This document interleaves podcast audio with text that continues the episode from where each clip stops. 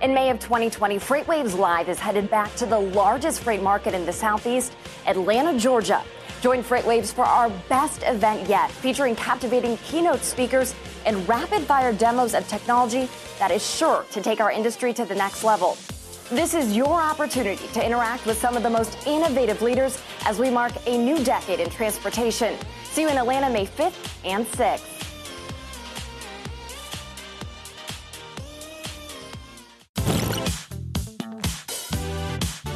Hey everyone, and welcome to this week's On the Spot. I'm here today with Kevin Hill filling in for JP. John Paul Hampstead is on the road today, so you're filling in for him today. Thanks for joining. Uh, Thank you. you know, it's it's that time of year, Kevin. You know, you were a broker for for a long time. Yes. Uh, you you experienced this market, um, Mm-hmm. you know, but the market isn't the same every year. You know, every January is a little different than the last. Some are a little bit more interesting. 2018's January, of course, was Very interesting. exciting uh, for some reason. Uh, Yes. Last January, not so much. Um, no. So, you know, I think it's interesting to notice, you know, what kind of part of the cycle we're in in terms of the freight market. We all know that January is going to be a slow, soft, month. What we were talking about, we play card games this time of year. You know, in the Send office, memes. there's, there's quite a bit. Right? you know, we, we do a lot of entertaining of each other, but it looks like we do have at least looking forward into the way future, Mm-hmm. you know, at least a, a month or two. Uh, we're, we're in this period of a, cy- a cyclic change, a shift, if you will. We had a Yeah. we had a pretty robust uh, Christmas holiday season on the spot market. Very good. Uh, you know, that peak was higher Mhm. than summer peak, which is a good sign uh, for anybody that's, well, I guess not necessarily for shippers, but for, for carriers and brokers, it's a decent sign. Uh, but shippers should be happy as well because this means that the market itself, maybe the economy, is actually doing a little bit better. yeah, you know, as a shipper, if, you're shipping more goods, Yeah. you don't mind paying a higher, tighter rate, right? Because sales are up, everyone's happy. Yeah.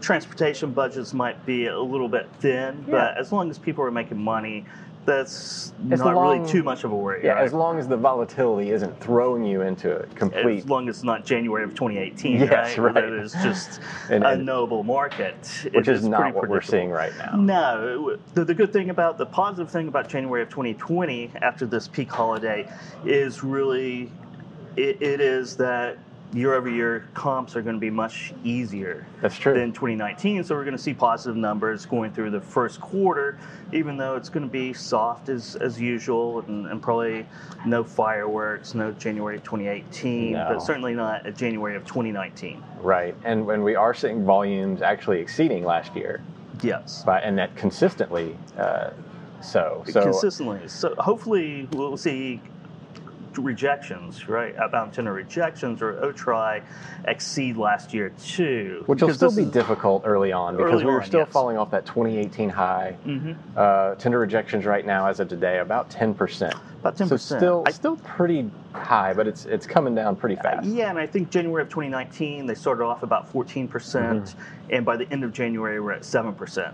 Right. And went down to six, five, four. Didn't really move off that Yeah. bottom until this this holiday season, Yeah. really, where we're in double digits again for the first time. Yeah. in in 2019. So hopefully, you know, February that, that we'll see some good positives from positive year-over-year numbers for OTRI, and getting into March, April, the warm season, produce season, construction season, flatbed season. Right. Uh, when, when things spike, hopefully capacity will.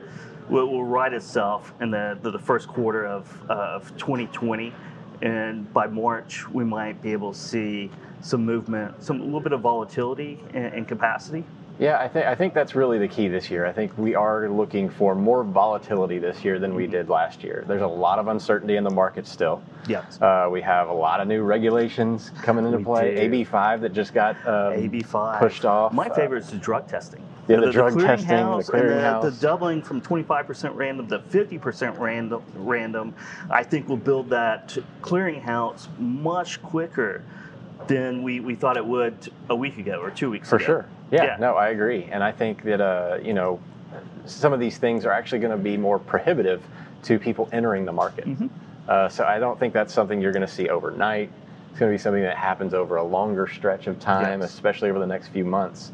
Um, economic uncertainties, you know. Th- There are, you know, I assume uh, comes out. I think today or Today? maybe uh, maybe early next week, and that has plunged over the last twelve months. Yeah, Uh, especially we're- on the new order side. I, I know, Yeah. I know, Which is It's- not a good sign It's, for it's not a good sign. demand. So, but but it, it's bad right now. The, Mhm. the numbers are recessionary. So any uptick in those numbers will be really good for for all the modes, Sure. right? Especially flatbed. Yeah. So. Uh, oil prices, you know, we got IMO with- 2020. uh, we have IMO Yeah. 2020, so we'll see. And we had uh, some geopolitical issues with Iran uh, late yesterday, so we'll see what oil, the price of oil. You know, does. people always ignore oil or the, the price of gas, like fuel. I know the- when I was yeah. in pricing, you know, it was always Mhm. funny to me to just to hear, you know, a lot of my sales reps would say, ah, they don't really care about the fuel surcharge. Just let them know what it's going to be, and they'll they'll be all right. And I'm like, well, that's that's kind of crazy because the price Well- is set based on where the fuel surcharge is going to fluctuate. So if you get, you know, if you're putting out a bid. And you know you're doing it at a time when prices are elevated for fuel and they contract throughout Mhm. the year. You're actually going to get the benefit of that as a shipper. You will. You, And- you, you, you definitely will. And, Mhm. and on the spot market, everything's really all in. Yep. You, you do all in pricing. So Right. the so so fuel does even though you have a surcharge in contract pricing or paper Mm-hmm. Paper pricing, that that fuel bleeds into what you bid on your sure. line haul. You know, it's not really completely separate. If you look at it like a diagram, there's a lot of overlap, and, and the price of fuel and what you expect fuel to be in, in six months Exactly. has a lot to do with your line haul rate. Exactly. No, especially on the spot market, like you said, the uh, you know a lot of people just give you an all-in rate. Well, that that inflates the spot market price. It, it does. It does. I, I used to hate doing fuel fuel surcharges on, on spot rates because it just got really confusing. Right? You, you start comparing miles to miles and, and things like that. It was just so much easier just to do all in rate, and everyone could calculate what, they're making on line haul and fuel surcharge. But a lot of times, Right. smaller carriers especially, it all bleeds together. For sure. It's all one giant expense. Yeah, and the uh, you know with IMO hitting, you know we are seeing some underlying, you know, at least the early stages of this Mhm. rumbling. The WTI, the West uh, Texas Intermediate Yes. price, has gone up significantly over the last Mhm. couple of months. Uh, really, you know, independent of the Saudi attacks in September. Yeah. So. We are expecting to see, you know, a increasing fuel price over I- the next at least two to three months. I, I- I think so too, Yeah. right? So, so IMO went in effect uh, January first. January first, so, so so Wednesday. So it's probably going to take some time for that to, to bleed through. Mhm. You know, the peop you know the bunker fuels, marine ports were, were converting into low sulfur, but to really gear it up and have it have it sold or, or used at scale could take six weeks, took it take eight weeks. You never know when that price is really going to to, to, to move on you, and Yeah. you're, you're seeing some rumblings of it a little bit. Yep. And you know you have to see how hard that's going to be enforced in, in the different ports in the world, and you know the refinery kind of planning and scheduling because if that price does go up, they're going to really schedule for more of the, the very low sulfur fuels, what VL, SFO, Right. instead of diesel. Mhm. And as we know, diesel and the new marine oils are made from basically the same feedstock. Right. So, I guess in the near term, we're not expecting too much to happen over the next week or so. Nah, January is No. Yeah. January. yeah. Jan, you know, it- basically, it's going to get softer from here. Yeah. Uh, starting next week, probably. Well, typically, what is it? Week three of January is typically the bottom of the market for the year, in, in general. It- it you know, is. on average. It is. So, so all the shippers they got everything they could get out the door by New Year's Eve. Mhm. Make that that annual number. Yep. Right, book that revenue. So it's it's going to troll off from here. You know, Yeah. late January, early February. It's cold. Not much construction's going got all that- on. you know- Manufacturing slows. Well, the weather retail slows. and the weather actually plays more of a role Mhm. in capacity uh, constriction than uh, than just straight demand or you It- know it- carrier availability. It, it does. I don't know if you went Mm-hmm. through the uh, polar vortex of what 2014, I think yes. it was. Yes. uh, that was six weeks of of just uh, banging your head against the wall. right. Uh, we were trying to do same day freight uh, on that, and you know, And- hundred calls to get one truck. And there is But- a lot of weather coming through the country at this point in time. So There is. the Pacific Northwest, the Midwest is at risk this next Mhm. week.